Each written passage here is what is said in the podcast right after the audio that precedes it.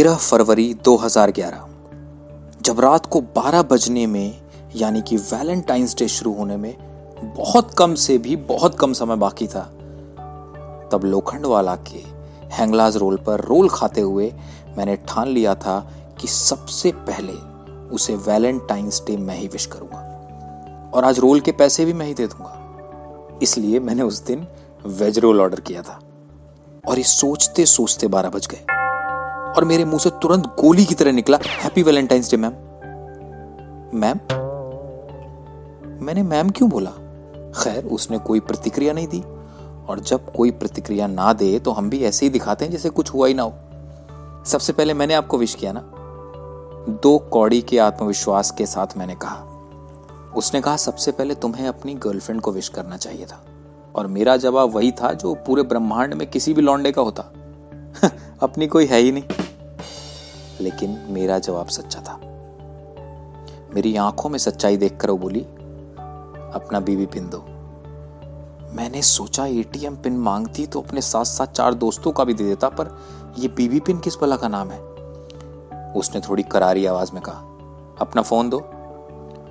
और मेरी जेब से फ़ोन निकालते ही वो हंसने लगी और बोली, ये तो तैतीस पंद्रह है। मैंने कब कहा, एन नाइनटी फाइव है। अपनी गरीबी पर हास्य की चादर डालते हुए मैंने बोला, ब्लैकबेरी वालों की ना, तब वही समस्या थी जो आज आईफोन वालों की है। इनको लगता है इनका चार्जर सबके पास होता है। वो बोली, एक ब्लैकबेरी खरीद लो। बस, उसके बोलने की देर थी कि अगले ही दिन मैं दुकान पर पहुँचा और बोला, भैया, ब्लैकबेरी कितने का है? दुकान वाले, भैया तो शिद्दत से फ़ोन दिखाने ही खड़े हो गए। मैंने बोला, भैया मैंने सिर्फ़ रेट पूछा है। वो बोला, कौन सा मॉडल? मैंने कहा, सबसे सस्ता वाला। उन्होंने कहा, दस हज़ार। मैंने फिर कहा, भैया, सबसे सस्ता वाला। उसने थोड़ा आगे चुक कर कहा, फिर पेजर ही ले लेना। गुस्सा तो बहुत आया, पर इश्क हमेशा गुस्से पर भारी पड़ता है। मैं भैया को मुस्कान देकर निकला ही था कि दो दोस्त टकरा गए।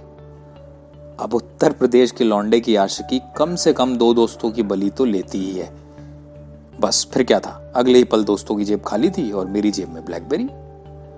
फ़ोन ले जाकर सीधा मैडम के हाथ में ऐसे दिया जैसे डायमंड रिंग हो। लेकिन उनकी नाजुक कलाइयों के बीच से ब्लैकबेरी फिसलता हुआ मुँह के बल जा गिरा। लेकिन तुम्हारे भाई की प्रतिक्रिया ऐसी थी जैसे पेजर ही गिरा हो। आखिरकार बंबई एक्टर बनने आए थे, सो कहीं से तो शुरुआत करनी थी। उसने फ़ोन उठाया और ब्लैकबेरी में अब भी सांस बाकी देखकर मेरी सांस वापस आई। उसके बीबीएम पर खुद को ऐड करवा के मैं निकला ही था कि बीबीएम पर एक हार्ट आया, कुछ ऐसा।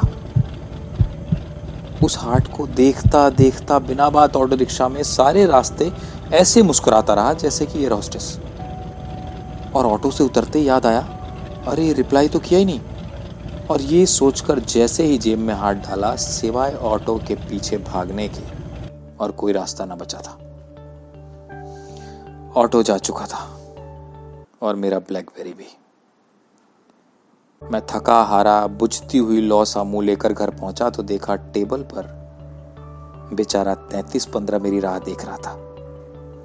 मैंने झट से तैतीस पंद्रह फ़ोन उठाया और उसे एसएमएस किया I forgot my BlackBerry in auto rickshaw थोड़ी देर में रिप्लाई आया फक यू और उसके आगे तीन सैड स्माइली ये बता रहे थे कि मुझसे ज़्यादा दुखी वो है। और उस दिन जीवन में पहली बार मुझे एहसास हुआ कि आज तक जितनी लड़कियों ने फक्यू बोला है, उनका सच में मतलब फक्यू ही था, सिवाय इस वाली के।